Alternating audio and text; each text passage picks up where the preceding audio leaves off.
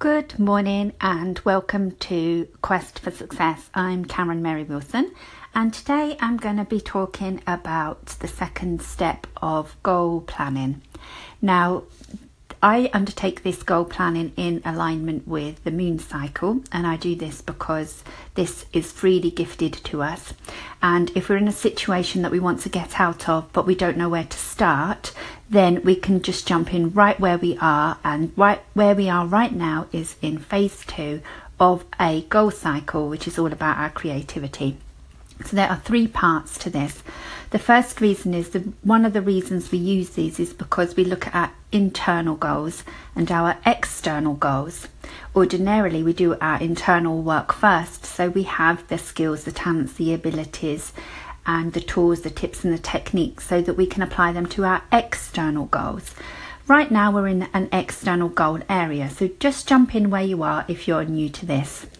There's also eight phases of goal planning, and they are much more gentle but equally as strong and important as maybe the masculine based goal setting of smart or deadline driven or have a goal and go hell for leather to achieve it. And we're on phase two.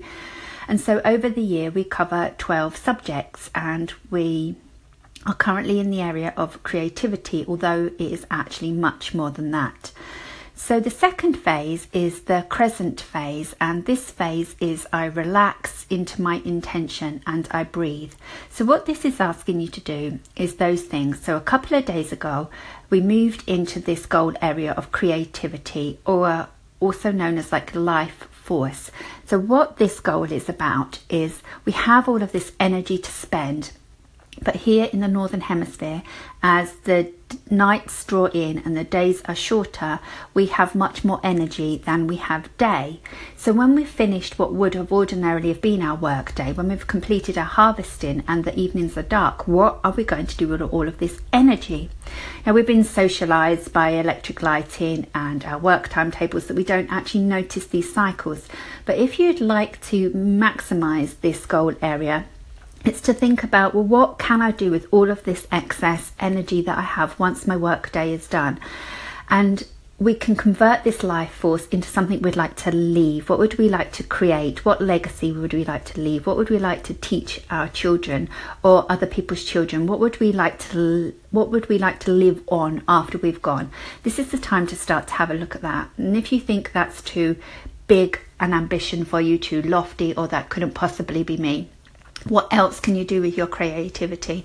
And the shops around us recently have been stocked with things to help us like, take up knitting or sewing or or crafting or whatever it is for us. So ha- think about an outlet for your creativity that's something that works for you. And we were asked to think about what it was, and it wasn't like it's the 31st of December and then it's the 1st of January. That one second the clock ticks over and you've gone, whoosh, you must achieve your goals right now, right this second. That's not what the moon does. It gives us a couple of days to think about what we'd like to achieve in this area. And if you are going for leaving a legacy or you are redesigning all of the fabric work in your house, then that does take some time to think about and make sure that this is the right goal for you right now. And so this second part is to right relax into that, accept this is what you're going to do. Maybe gather your equipment, gather your supplies, gather your support, and just breathe. Just let it into set it into the fabric of your body. And when you're ready, in the next couple of days, we can start taking the action. But right now, what this what this phase of the moon teaches us is it teaches us about what's important and not what's urgent. It's not asking us to hurry up and achieve our goals already. It knows we have eight phases, and we know this time next year, when we look back and repeat this goal, we can build on it as we will do naturally through the year anyway. But we can decide on something else to expand, to strengthen. It's like over our lifetime, we have oodles of opportunities to uh, to use that energy and to be creative. And all it asks of us right now is to relax into that intention and breathe.